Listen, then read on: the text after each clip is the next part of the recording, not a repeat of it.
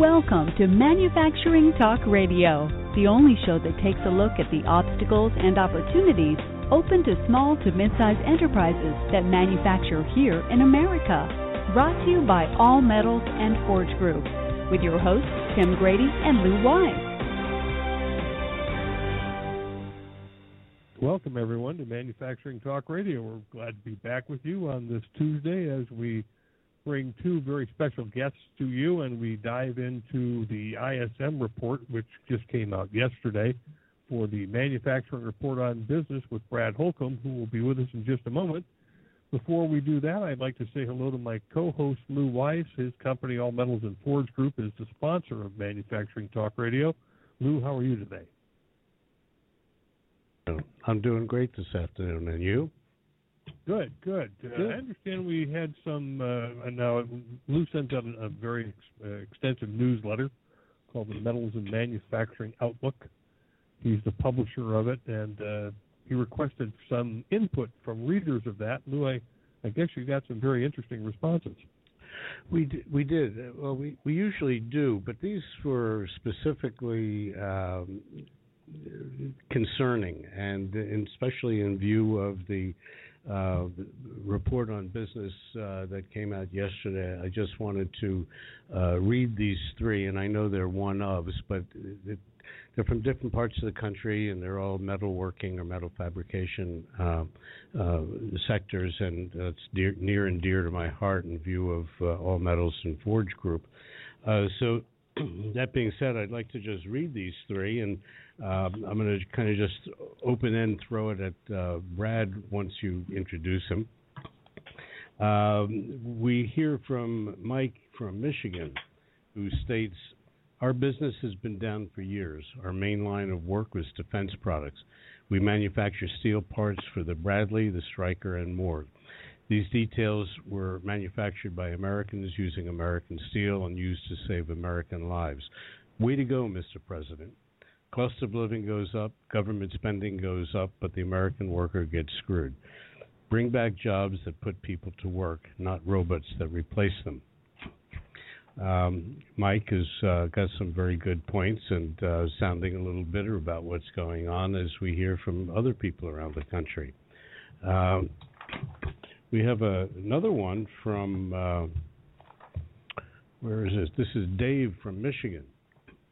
We sell filler metals to the forging industry for rebuilding dies.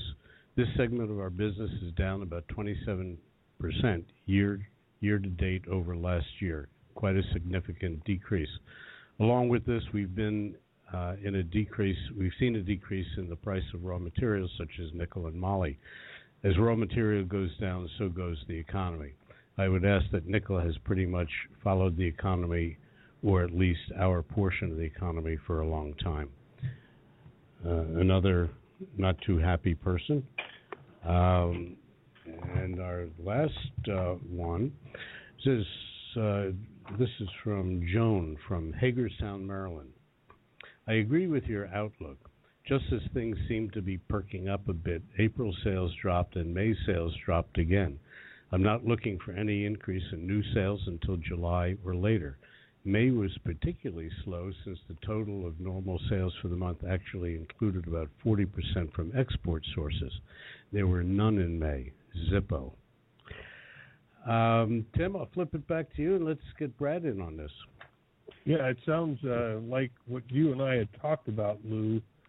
Oh gosh, starting back in November when we were talking about the port strike, uh, we thought it would uh, cause a problem with the GDP, along with weather issues.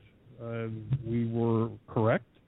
Uh, the uh, port situation, along with weather issues, caused the GDP to come out originally at 0.2 percent. I know the original prognostications were much rosier than that. It's now gone to minus 0.7 on the revised. So I don't know what second quarter is going to bring, but what kind of a number do you expect, Lou?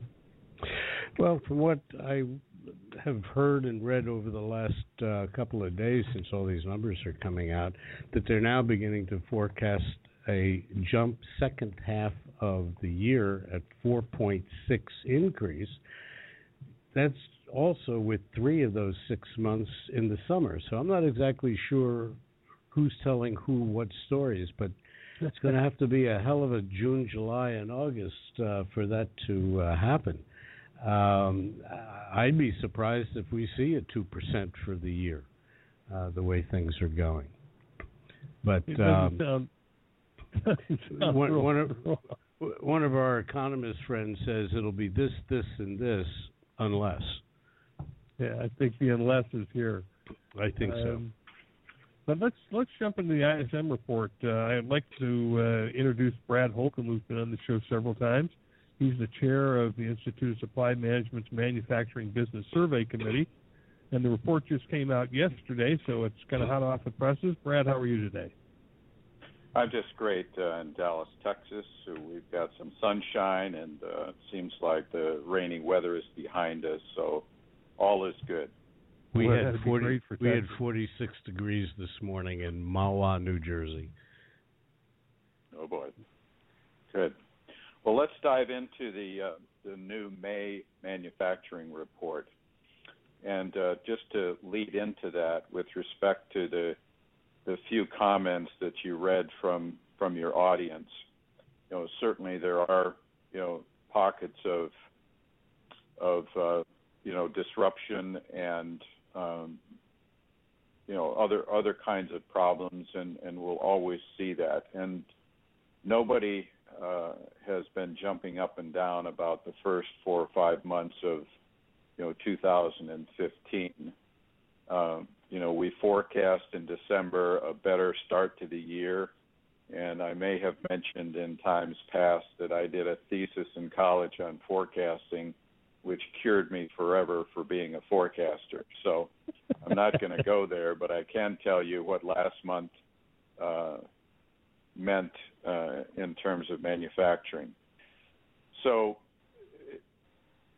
I'll, I'll say, just sort of as a broad brush, that this month to me is the best month in many, if not most respects, that we've had all year. And I'll try to give some highlights uh, as we go along here. Uh, first of all, the PMI for May rose 1.3 percentage points from April to 52.8, with 14 of our 18 industries reporting growth in May, and that's that's pretty significant. Uh, you know, two industries that reported contraction in May are textile mills and computer and electronic products, and uh, a couple were standing pat. So it's it's pretty broad based in terms of growth, and I want to get into the components as well uh, in, in just a minute. Now, what what was leading the way in terms of you know the PMI increase you know, was new orders and employment. Uh, although all five supporting indexes were above 50, so again, that's a real positive thing, as I alluded to uh, a moment ago. Uh, that this is you know among the best reports, if not the best report that we've had all year. So new orders is particularly interesting, up 2.3 percentage points uh, to 55.8. And then employment grew 3.4 percentage points to 51.7, with 14 of our 18 industries indicating an increase in employment and only one uh, a contraction in employment. So again, um, you know, pretty pretty broad based. And let me back up to the new orders. I mentioned, uh, let's see, 11 industries reported growth in orders in May, and only one industry reported a decrease. That same pattern is true for production, 11 reporting growth, and only one industry a decrease in May, which happened to be uh, computer and electronic products. And as I've already mentioned, uh, employment 14 were up and only one down. So, you know, these these uh, sub indexes uh, are pointing up and to the right in the right direction, as all five are. And um, I want to reflect also on the previous two months of the PMI. We started out the year at uh, something like let's see, 53.5, then came down to 52.9. March and April were both at 51.5, so low points for the year, and what I would now call a mini plateau. Um, but we were suffering from, you know, several things during the first part of the year and leading into March and April, namely, you know, some disruptive weather around the country, uh, the West Coast port strike, you know, the strong dollar, etc. Um, but we're getting through at least some of that, if not much of that. And again, I I regard March and April at 51.5 each as a mini plateau, and you know I was feeling like it could be definitely up from here, and here we are at 52.8. So directionally, I think we've broken uh, you know above that plateau. It sounds like it looks like it's um, you know well balanced and, and broadly based in terms of our 18 sectors. And so I really really kind of like this report, uh, despite the fact that 52.8 in and of itself is not necessarily something to write home about. Brad, I noticed in the report, and uh, um, I, I, still educate myself on this so I understand it. In prices, uh, the manufacturing at a glance chart, which is in the first page of the report, I think, and the first page and a half, uh, shows for May that prices uh, uh, took a nine point percentage change, and it says the direction is decreasing. Can you explain that? Right, I can. Um, first, the first number to look at is the, the first column on the left, 49.5. Anytime prices, in terms of the index itself, is below 50, it means prices are decreasing. Now, at 49.5, it's just ever so slightly decreasing.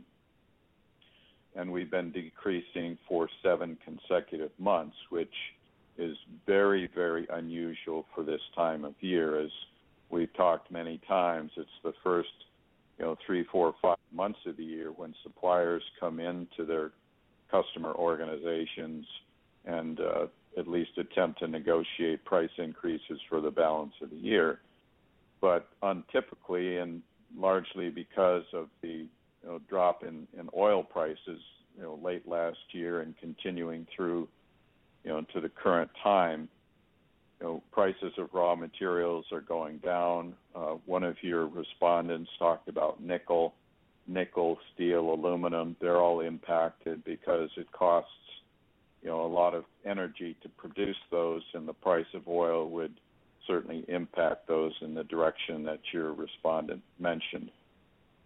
Um, so again, still decreasing. Now let's talk about the nine percent increase uh, in, in the in the uh, rate of decline, if you will. Okay. Uh, and so this is a meaningful jump, uh, plus nine percent. Anytime you see that, you have to ask sort of what's going on. Well, buyers have been, and we've talked about this as as well. Buyers have sort of been dragging their feet, buying, you know, supplies and, and raw materials, thinking that prices would go down even further. But there's only so much, you know, runway in that in that type of theory, and what they're sensing is that you know prices are going to start to rebound. Oil is starting to stabilize, if not go up a bit and with that sort of comes everything else. You know, your your metals, your resins, you know, other things that are oil and, and gas related. So this plus nine percent is a reaction to that. That sort of time is up on decreases in prices, and it's time to jump back in and buy our raw materials. You know, place our orders uh, that we've been you know holding out on at this point uh, until this point. So that's what's going on there. Okay. Okay. Thank you. I appreciate that. Now, you have comments that come in from the companies that you survey every month. Uh, what are respondents saying about what they're feeling out in the economy, as maybe opposed to what Lou was reading from some of the the companies that responded to our newsletter that uh, uh, Lou sends out uh, for his All Metals and Forge company? right. Um, first of all, I picked ten comments from you know several hundred comments that come in from our panel across 18 different sectors, and I try my best to make them representative of the whole. And these 10 comments uh, have, you know, a, a certain character to them. They reflect mostly a positive tone of steady to improving economy with the West Coast port issue uh, backlog and, and, flow of goods improving. Uh, and you know there are exceptions to that. Uh, there's there's one noted. There's continuing challenges in markets related to oil and gas industries, and that comes from the miscellaneous manufacturing sector. But aside from that, um, you know things are, are largely positive in tone and, and the reason that that's important, it's more you know forward looking than the data itself, which applies to strictly the month of, of May. But anytime you get comments like the first one from food, beverage, and tobacco, economy is showing signs of improvement. You know, the next one, automotive is still strong. However, there is a however there. However, steel prices have dropped due to overcapacity and the strong U.S. dollar. And I think I read a report uh, online uh, today about the auto industry, you know, having a, a particularly good month, maybe the strongest strongest month in, in quite some time. And so, uh, again, largely positive, and nevertheless, we're coming out of the doldrums, if you will, and there'll be some lingering issues associated with that, at least you know for certain companies within certain sectors. Uh, Brad, I'd like to ask you uh, one question. Something that I remembered from years ago, and I don't know if it exists anymore or not. In the development of the uh, report on business, if I'm not mistaken, the report actually goes from roughly the 15th of the month to the 15th of the month, of which you then release it on the first of the month. Um, is that is that still the case? Actually, it's it's it's shifted uh, due to process improvements to to later in the month. So uh, you know that that was uh, the case in, in, the past, but the timelines have been moved forward so that we mm-hmm. capture you know largely the the entire month as as best we can, allowing a few days for you know publications and and sure. such. Yeah, I was just looking to see if there was, uh, in regards to let's say our numbers and uh, our yep. newsletter information, is that two weeks perhaps a factor in the differential between what we're seeing and what you're seeing? Uh, so I guess that's well, not it, exactly the case.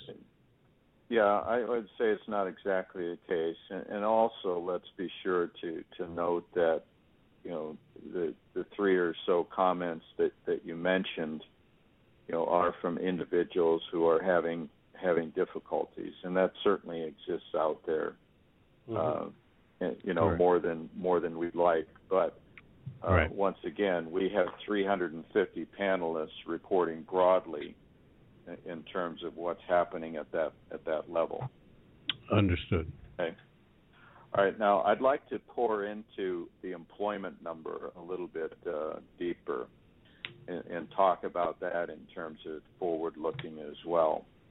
You know, last month we were at 48.3, a decline in employment, and you can see that production was was down one and a half uh, percentage points, and and that's a reflection of you know a lower lower labor headcount but we've jumped up a healthy 3.4 percentage points to 51.7.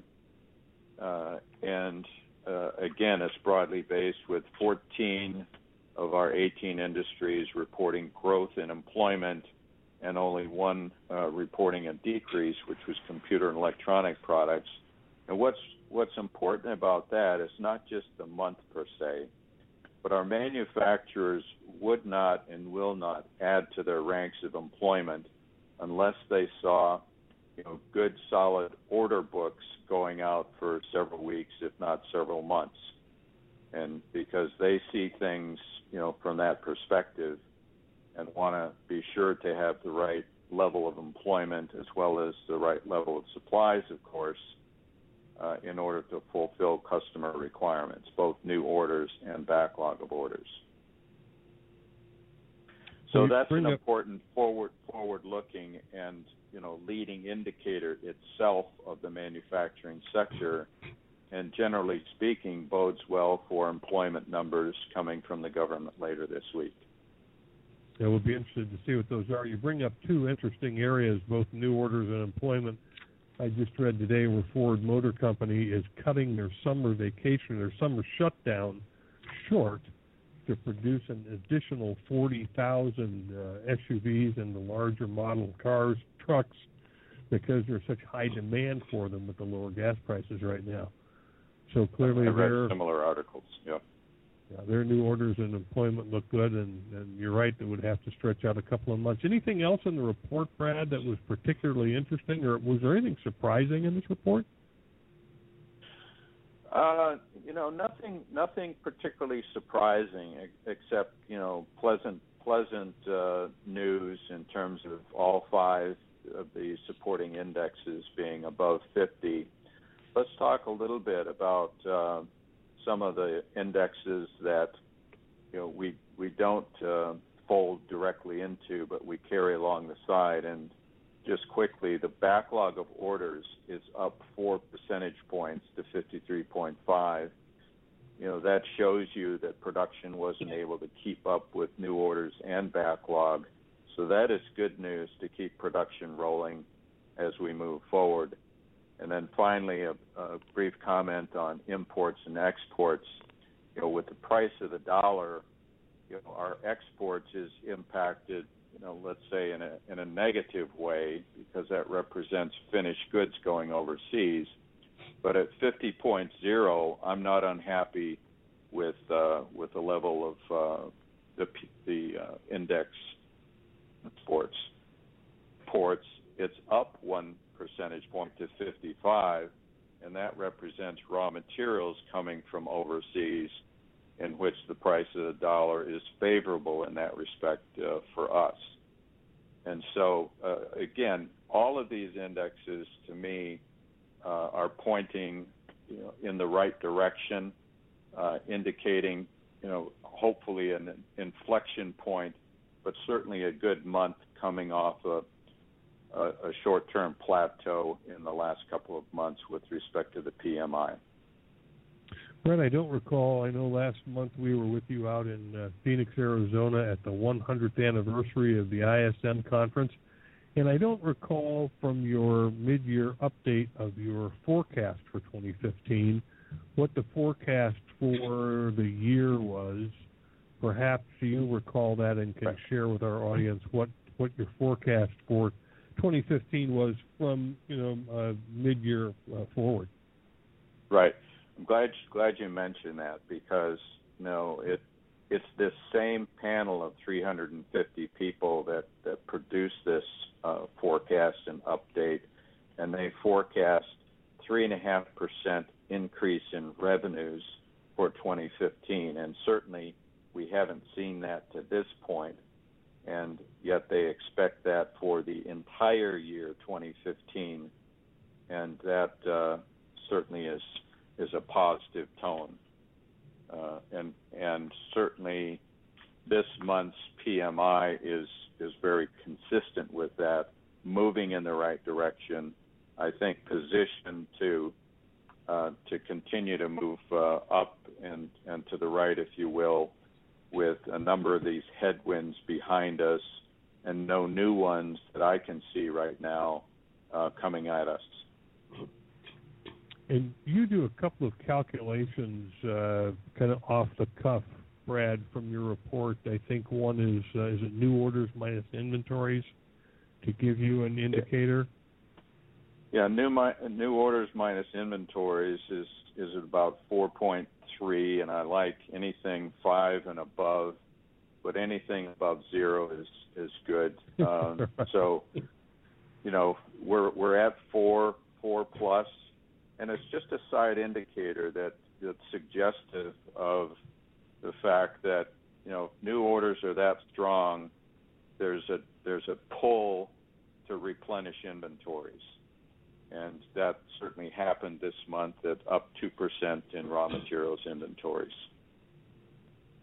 Okay, and the other thing that uh, you mentioned in, I think, both sometimes the monthly report, but certainly in the annual forecast, is uh, the computation you do with the Department of Labor to come up with an estimated gross domestic product. What does that yes. look like for our listeners through the end of the year? Well, let me speak to you know what's transpired uh, so far. Uh, you know, the average PMI from January through May was 52.4.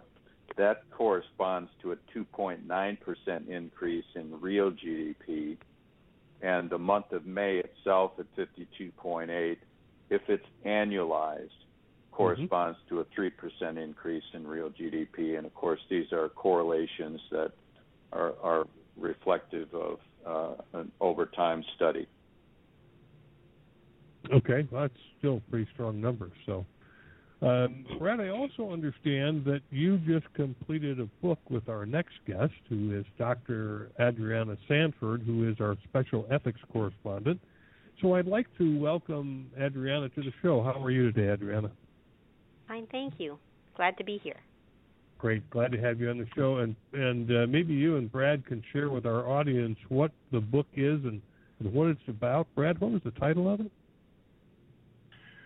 Uh, ethics is the overriding title, and I'm going to let Adriana really talk about the book because uh, she was the inspiration for this and has done, you know, the the lion's share of the work in, in preparing it. Uh, I was a contributing author along with a couple. So, Adriana, why don't you pick it up from there? Sure, sure. The book's title is Business Ethics Surviving Storms, Challenges, and Ethical Risks and it provides a an overview of some of the basic challenges that our multinationals and our executives and our in-house counsel are currently facing uh, with regards to money laundering, with regards to counterfeiting of products, data protection, cybersecurity, and money laundering. All these issues that sometimes our executives may miss or our employees may not be very familiar with. And the purpose of the book is to explain a little bit about each one of these areas and the importance and how it may relate to terrorist financing and provide our students a I guess a foundation from where they can go if they happen to be in a company and not really sure what's going on around them. It certainly is a very challenging area, and I understand that uh, there are some real serious liabilities and we are going to get into that with uh, Professor Sanford when we uh, come back from a commercial break. What I'd like to do is go to a commercial break and uh, then spend some time speaking with uh, Professor Sanford about uh, counterfeits in the supply chain. This is an interesting but kind of scary facet of what's happening out there in manufacturing and I'd like our listeners to hear it and to hear how it occurs and some of the things that they can do to snuff it out because it is uh, not just scary, but the liabilities in it are, are, are beyond significant. So let's take a quick commercial break so that we can come back and spend some time with uh, Dr.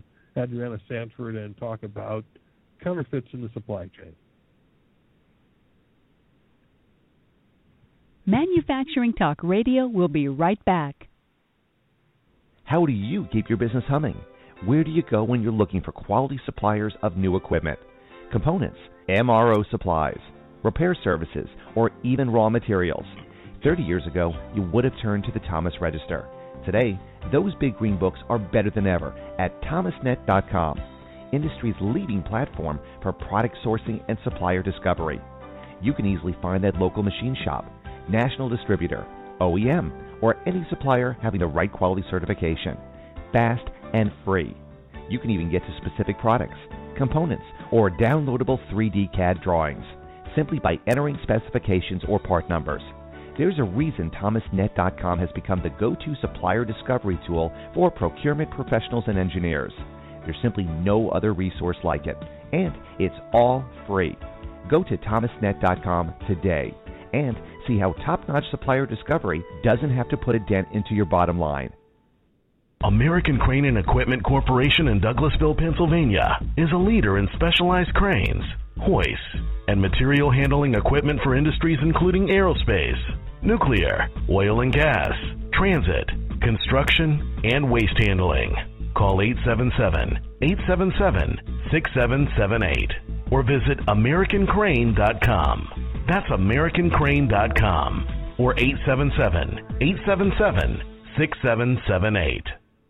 All Metals and Forge Group is an ISO 9001 AS and EN 9100 manufacturer of open die forgings and seamless rolled rings in alloy, carbon, stainless and tool steels, aluminum, copper, titanium, and nickel alloys.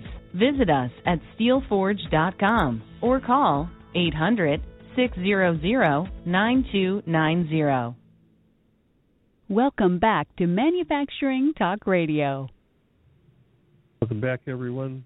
Welcome back, everyone, to Manufacturing Talk Radio. My name is Tim Grady. I'm here with my co-host, Lou Weiss. Uh, Lou's with All Metals and Forge Group, the sponsor of Manufacturing Talk Radio. And we've just been speaking with Brad Holcomb, who is the chair of the Institute of Supply Management's Manufacturing Business Survey Committee, about the uh, May uh, report on business for manufacturing, which is a rather positive report. Each month they roll up that number to come up with what the number is for the previous month, and they release it the first business day of the month uh, shortly after 10 a.m. So if you want to kind of put that on your calendar and take a look at it going forward, it's always an interesting discussion with Brad to find out what's what are the numbers behind the numbers and what do they mean. Uh, we're now talking with uh, Professor Adriana Sanford. She's a clinical associate professor in the Department of Management for Arizona State University's W.P. Carey School of Business, specializing in law, international management, leadership, and business ethics for managers.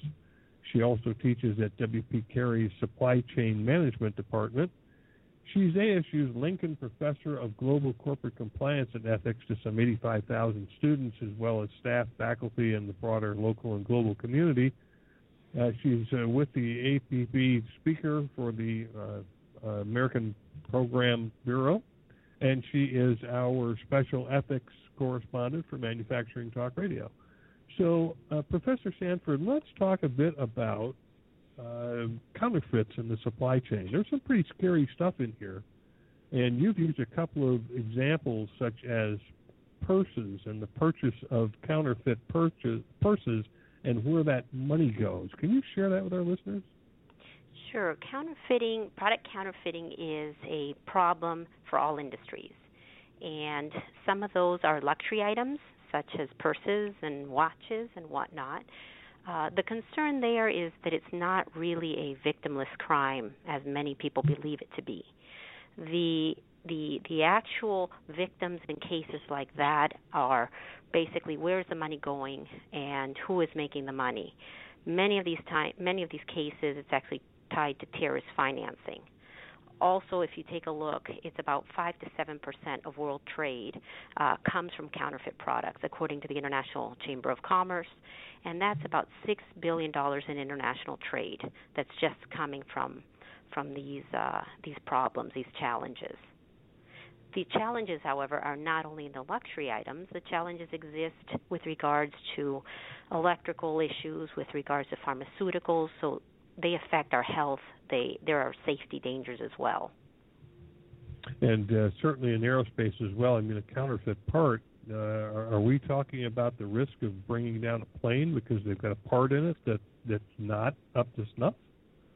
Well, I- exactly. That's one of the major concerns is that each incident can potentially affect thousands of parts in a manufacturing company and that's millions of dollars in revenue and lives.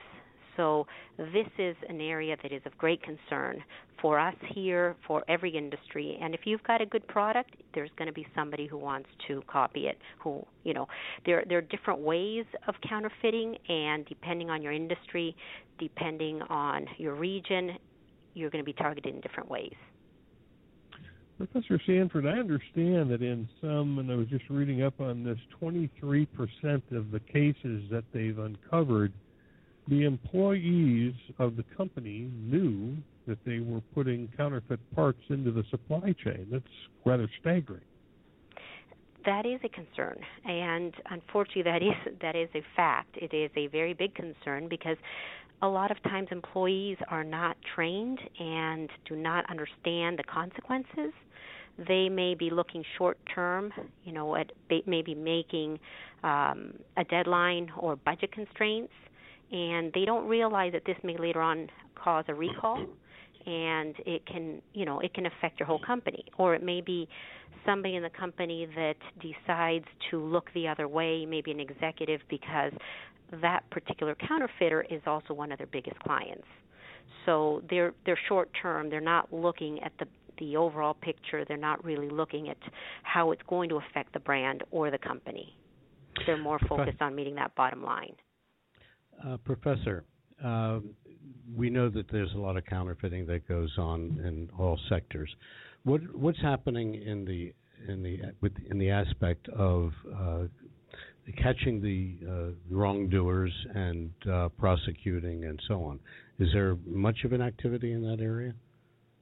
There is, and there's certain countries that are more active than others. The Philippines has been very active, and the U.S. is very active. We have um, an IP czar in place, and that person is a an enforcement, an IP enforcement coordinator. They help companies develop and implement strategies for IP enforcement. They shoulder a lot of the costs. Some countries, however, only look at counterfeit if it is local counterfeit. And if it is a foreign company's product, they don't do much. So, really, what we need to see is more international coordination. Um, companies, multinationals, should be casting a wider net in order to train their employees and their subsidiaries, especially when they're located in foreign countries, and really reach out to other governments, to other countries for help. We've been reaching out to uh, Mexico.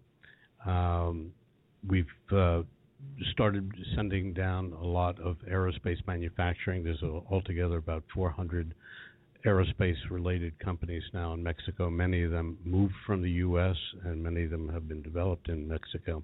And I know Mexico also has a uh, counterfeit problem. Uh, are, are, you uh, versed at all in what's going on down there in the manufacturing sector? Sure. What, what's going on? Basically, the U.S. government works very closely with Mexico because we have a treaty in place. And these are situations where it's actually easier uh, to seize product. The, the obviously the brand owners have an interest in this, the governments have an interest, and the professional associations.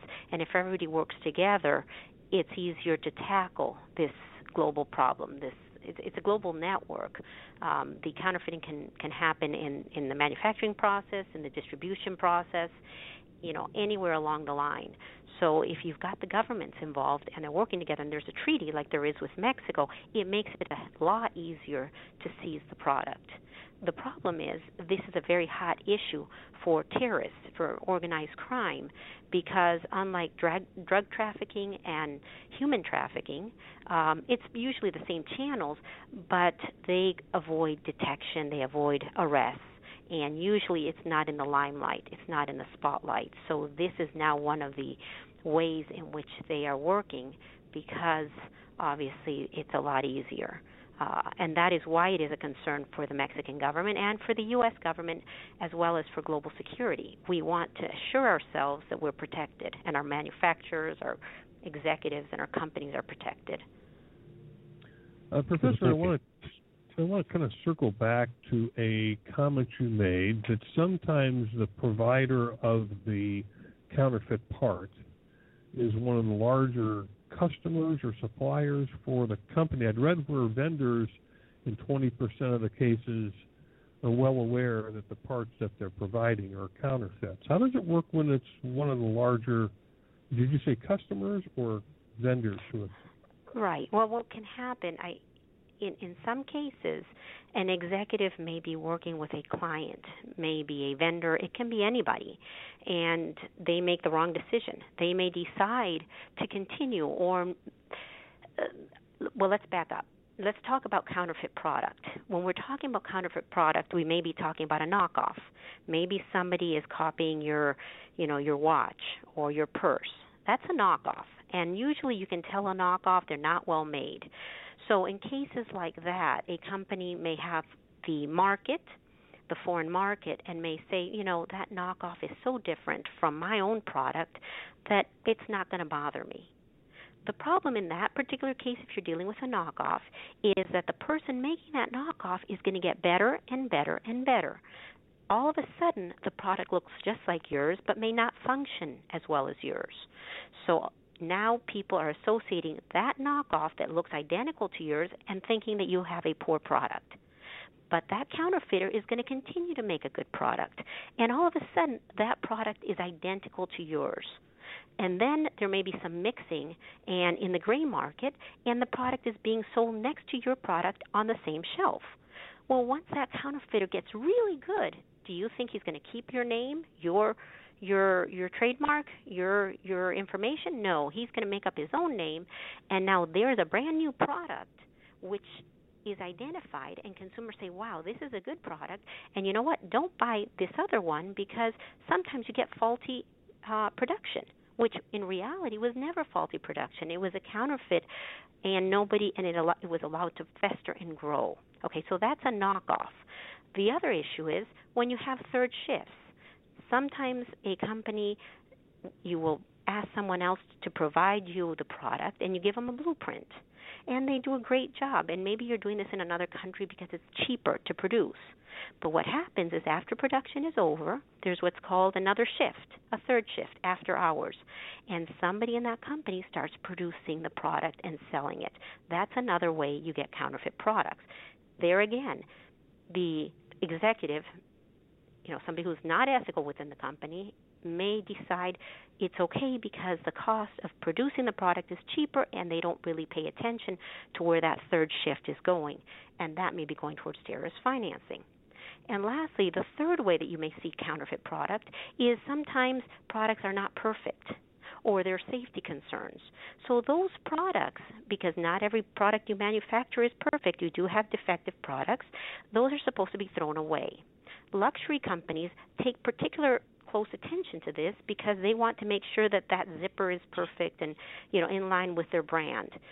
So what may happen sometimes is that product is, is taken and stolen and sold in the gray market, sold in other places. And that's when you end up with a purse that looks almost identical to the purse that you want. Again, the concern is who's making the money, who's taking that product. And some executives will look the other way because they don't either want to disturb the market, they may be a client of theirs that they know is doing a third shift, or it may be that they just have the market and they don't want to be bothered with this. A lot of times, not enough money is allocated to IP. And that's a problem. We need to see more resources for IP enforcement in companies. And we need to make consumers aware of what's really going on and our concern with terrorist financing. Uh, Professor Sanford, I know the knee jerk reaction may be that all of this counterfeiting must be coming out of China, but is that really the case? No, that's another uh, myth, I guess it's out there that people assume if it's made in China or if you're working with China, this is where you're going to have a problem. When in actuality, the problem of counterfeit is not only in China, it occurs in other pockets, in other regions, and in other countries. So we really need to work closely with these governments and you know, if they don't have strong IP legislation or they're not enforcing their legislation, we need to work with our own government or a foreign government that may be actually already working on this issue to ensure that we have protection because the manufacturing of counterfeit is occurring in other regions, other pockets, other pockets of Latin America. The tri-border region is a very dangerous region in Latin America and there's a lot of counterfeiting that crosses the borders. And that, in many cases, has been tied also to terrorist financing. And it's been tied to terrorism in the embassy, the bombing in Argentina, but it's also tied to global security issues. Now, as we you know, look around the world and say, gee, it's coming from Latin America, it's coming from South America, it's coming from China. Is any of it coming from the United States itself? I don't know. I can't answer that because I'm not in that. Um, I'm not in that. It depends on the industry and mm-hmm. it depends on there's so much it's a very complex issue you really if you're interested in knowing this and you are a company that's dealing with this or having an issue you need to really vet your investigators vet your employees and especially make sure you know that you have a quality control unit in place uh, with regards to the U.S., I think we have a pretty good handle of it. I feel very comfortable uh, with our manufacturing, you know, that takes place here in this country. But in any in any situation, you always have to be aware and really um, have the right network, the compliance program in place. So now we know we've got a problem. How are supply chain leaders well positioned to implement controls to reduce and eventually eliminate counterfeit products from the supply chain and protect their companies? Well, the supply chain is on the front line they're able to see what's happening. They're really the ones that can watch because a lot of times it will happen there. It'll happen in other countries and right now there's a lot of new legislation coming out uh, in the US and in the UK with regards to human right related risks. And within that, it's human right related risks and transparency in the supply chain. When we're talking about counterfeiting and the production of counterfeit product, we're talking many times about poor working conditions. We're talking often about child labor. So there's going to be legislation requiring transparency in the supply chain to make sure that we have no human right related risks. And with that, there's going to be a lot more focus um, on what's going on, and we're going to find counterfeit counterfeit products. Now there are companies like Hewlett Packard that are out there that are really on the forefront of tackling this issue. Hewlett Packard's packaging has changed. It's a very complex and and uh, in, in, in, in the way they make it, and it's hard to copy. There are other techniques that companies are using to try to protect themselves. Uh, I can give you examples. There's, synth- there's synthetic DNA, butterfly wing inspired printing techniques, invisible woven patterns. Companies are doing different different things to protect their products. They're not just standing by and letting this happen. Um, the problem with this is sometimes the cost, and it's also complex in implementing. One of the so, best ones out. Well, I was going to give you an example of one of the best sure, ones out there right now. Um, there's there was a team of Koreans in the Korean Advanced Institute for Science and Technology that put together what are called jumble nanowires. And this is like a unique fingerprint and it's item specific. That seems to be working, but the one I like the most is an encryption. It's like an ID that goes on a 2D code or a barcode. And this empowers and allows consumers to take some control and make sure that their product is authentic. It is what we're what we're going to be able to see, and we're not seeing it right now here. But I know that HP is using something similar to this in Africa with regards to pharmaceuticals to help uh, with regards to drug-resistant diseases. But here in the U.S., there's a company called Six Degree Counterfeiting, and what they're doing is it's it's I think it's called six degree counterfeiting prevention. But what what this will allow is a consumer, a college student, a mom, to go into a store and scan with their phone, their iPhone or their Android, the product, in order to see whether that product is in fact an authentic product. This is great for companies and this is great for the government because if a product has been diverted, immediately that will notify the company and if the company is tied to the government you can stop the you can actually stop this this product from being sold. Now, I noticed in, in uh, talking with you on this subject and a couple of others, Professor, that there are some liabilities for company executives when they discover issues of this nature. What kind of liabilities are we talking about? Well, the concern that we have is any decisions that a company takes, any multinational takes, needs to be considered from a global perspective. It needs to be looked at with a global lens because depending on the countries you're working with, some of their legislation has extraterritorial effects. And sometimes the multi jurisdictional requirements and the different approaches that they're taking to a problem, either it be counterfeiting or it be a security issue or data protection or whatnot, money laundering, the approaches may be different, and the new and diverse legislation on how to approach that issue of corruption uh, may conflict. Uh, the legislation, when it conflicts with each other, causes a major ethical dilemma because that executive won't know how to act, or that multinational may be caught in the middle. And I know that you uh, you gave us a, an example, which I thought was a great one, which I'd like you to repeat. Uh, and you don't have to mention the name of the company, obviously, but uh, a situation where one government, and I think it was the U.S. government, is demanding one thing, but they're uh, involved with another government under a different body of laws that won't allow them to do that thing, and they get caught in a real catch-22. Can you share that? Sure, that's happening right now, and our multinationals are very concerned because both the U.S. and, and the other the region is the EU in that particular case, but it can also happen with Malaysia and the Philippines and the U.S. Um, or pockets of Latin America.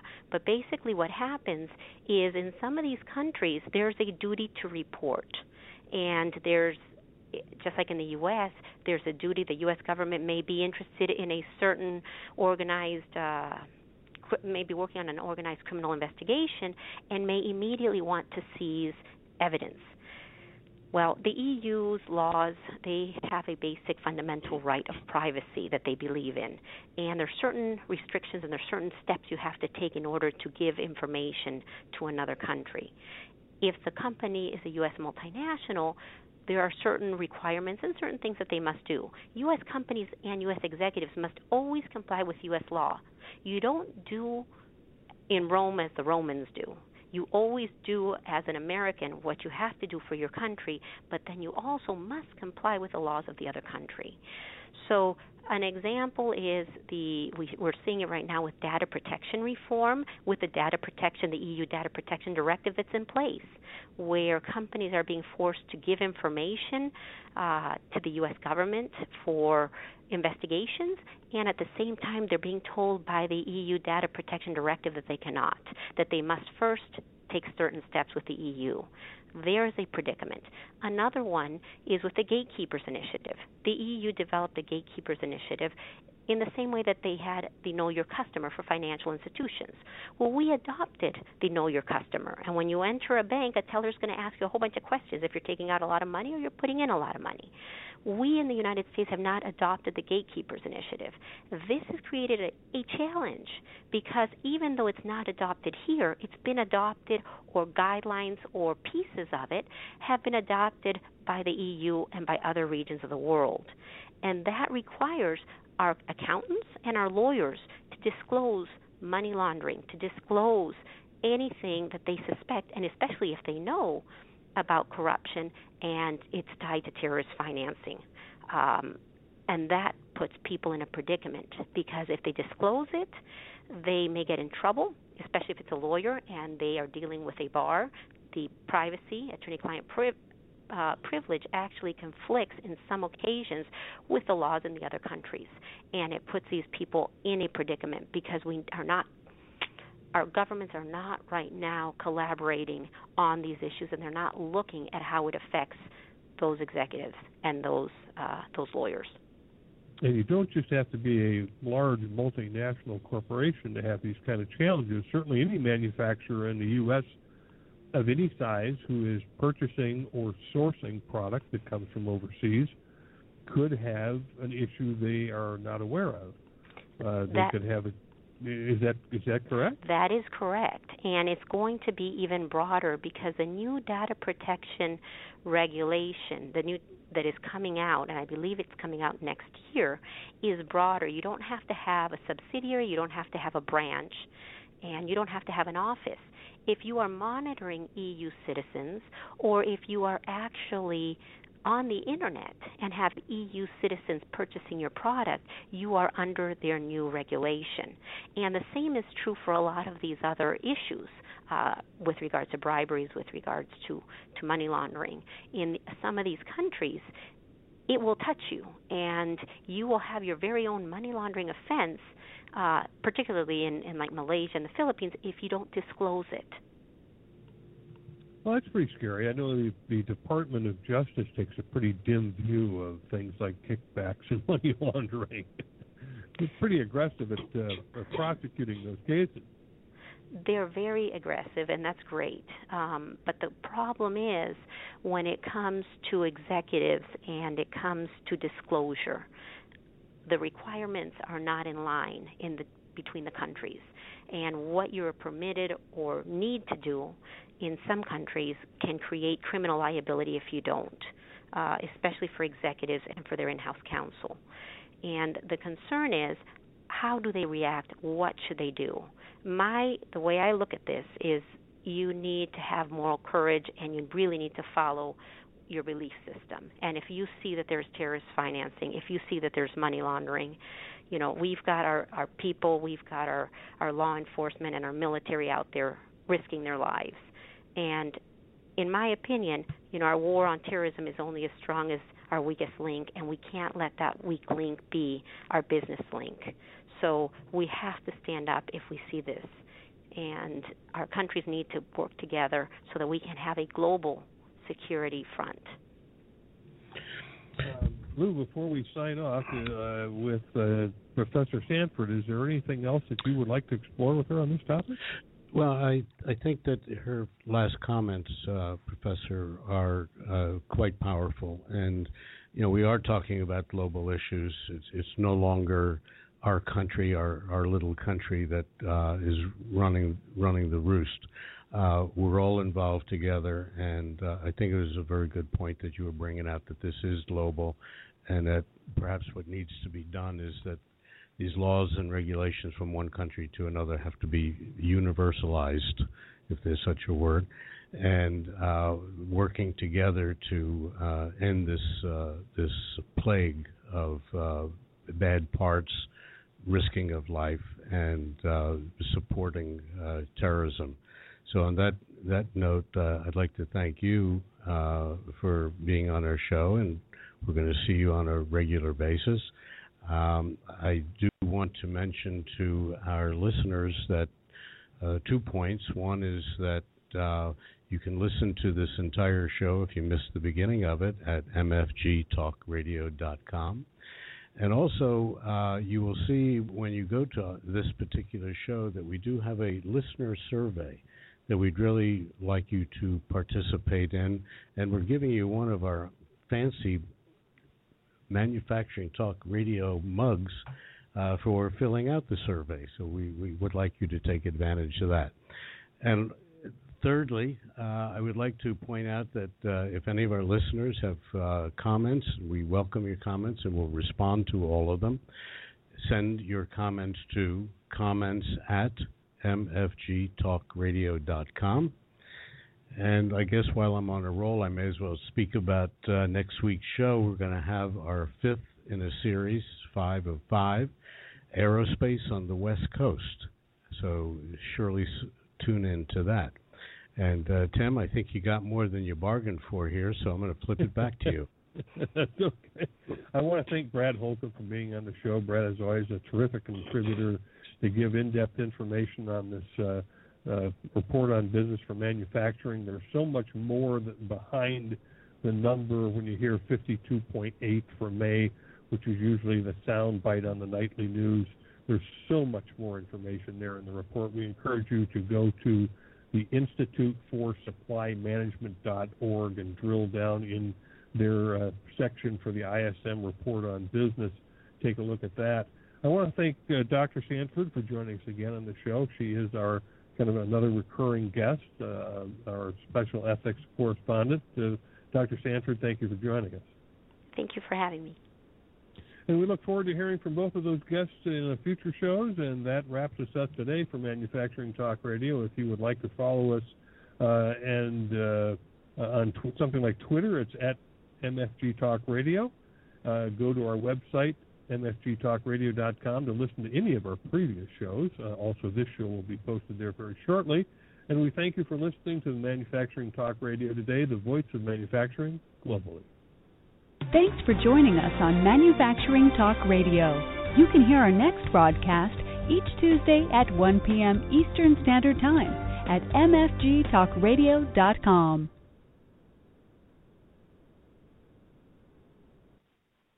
This podcast is a part of the C Suite Radio Network. For more top business podcasts, visit c-suiteradio.com.